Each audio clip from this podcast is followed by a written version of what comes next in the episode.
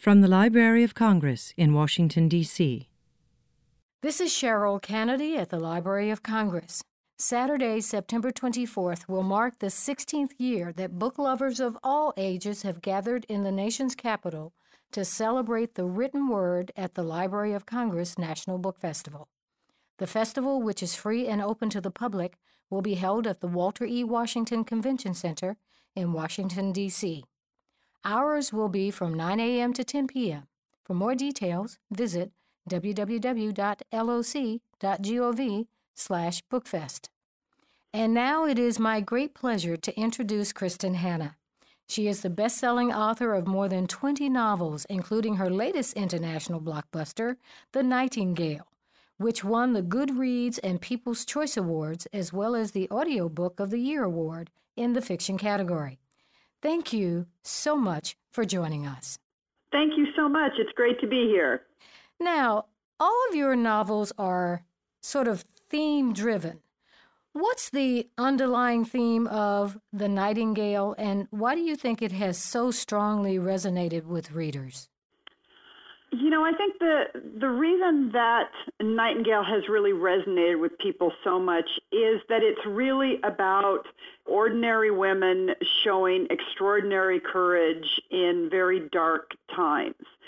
And you know, thematically, yes, the book is really about resilience and resistance and survival and sort of the importance of love and family even when, you know, the world is falling apart.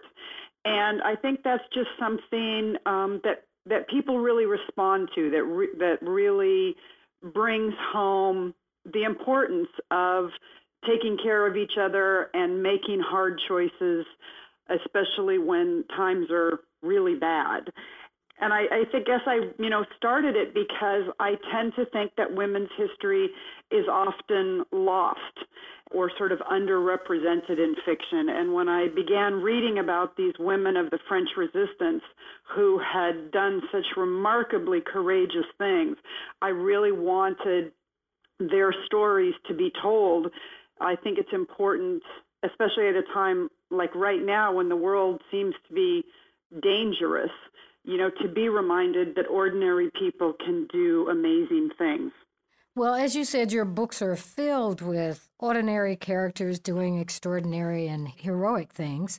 Since your characters drive your novels, is there a particular creative process or methodology that helps you shape these complex people that you write about? You know, in the early times of my career, I was very sort of plot driven and and wrote long outlines and character bios and sort of decided what books would be before I ever started them. But as the books have become more complex and the issues deeper and the characters um, more complex, I sort of have come into this place where I figure out what my themes are, I figure out what I have to say, and then I go in search of the best story to say that and the best characters to show that.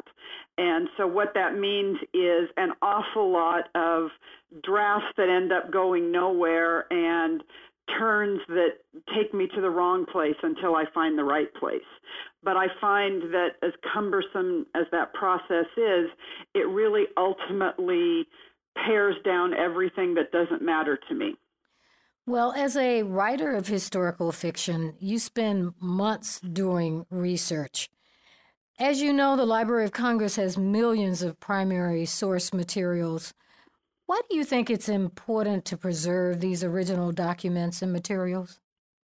Oh, I, I mean, you can't overstate the importance of it. You know, when you begin looking back and doing the kind of research that I do, a lot of these books, you know, are impossible to find most places, and we need to preserve this record and keep it available so that history can remain you know, a, a bright and vibrant thing in everyday life.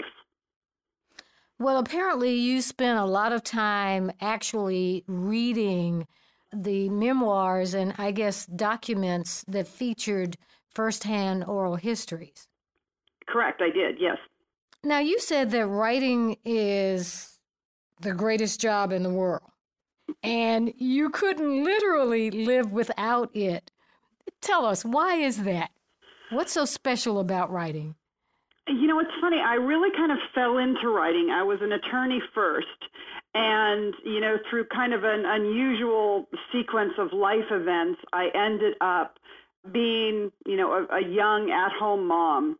And I really wanted to be an at home mom. I wanted to be that mother who went to all of the, you know, class parties and field trips and all of that.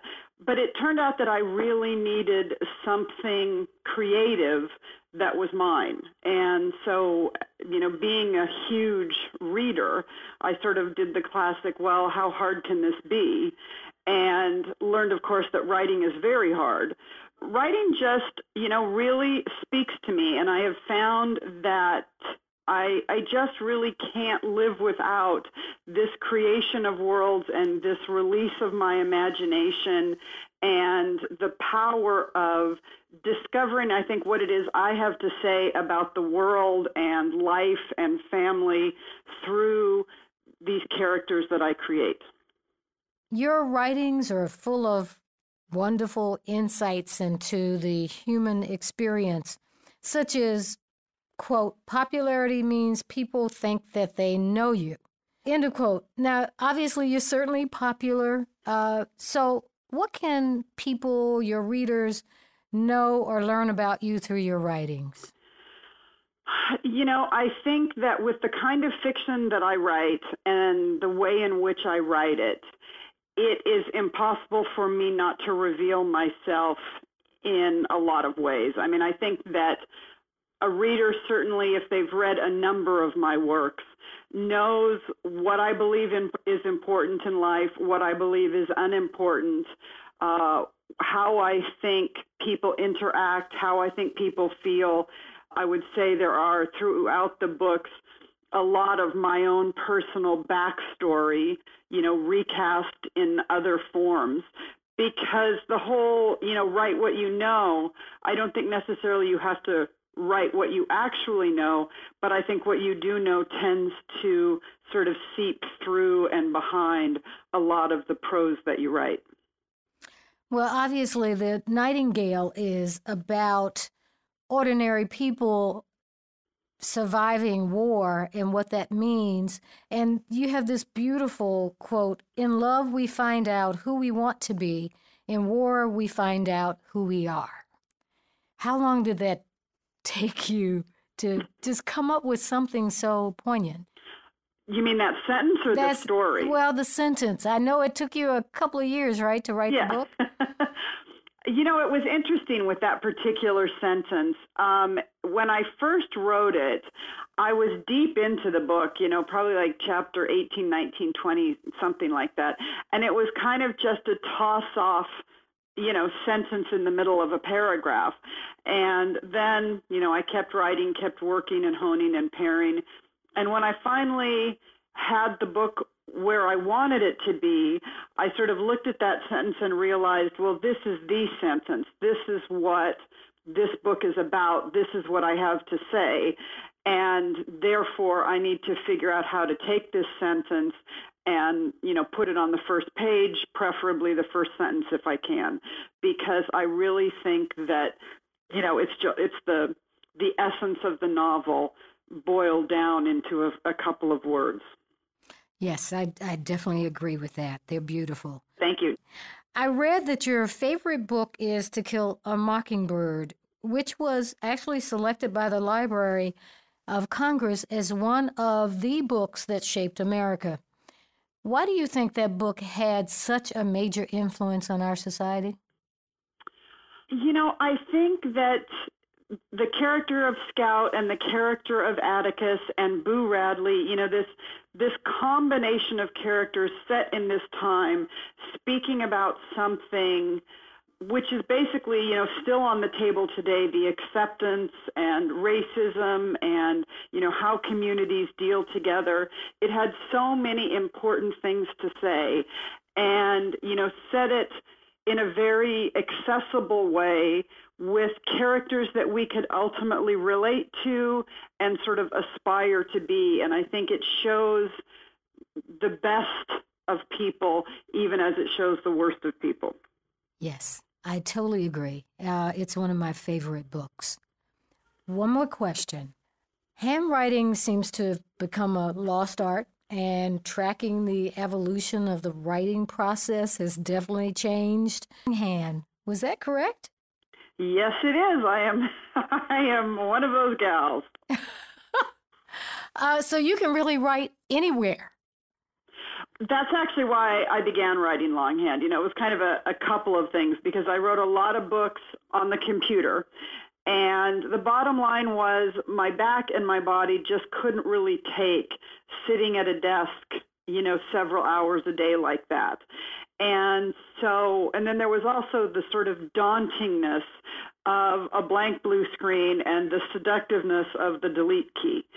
And I ultimately thought, well, you know, when I was a lawyer, I used to write briefs and stuff longhand, so maybe I'll go back to that and see how it works.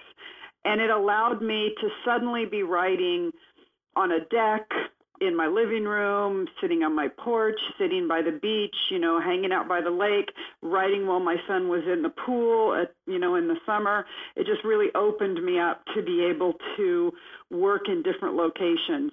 And I think that's something that has just remained really crucial to my creativity.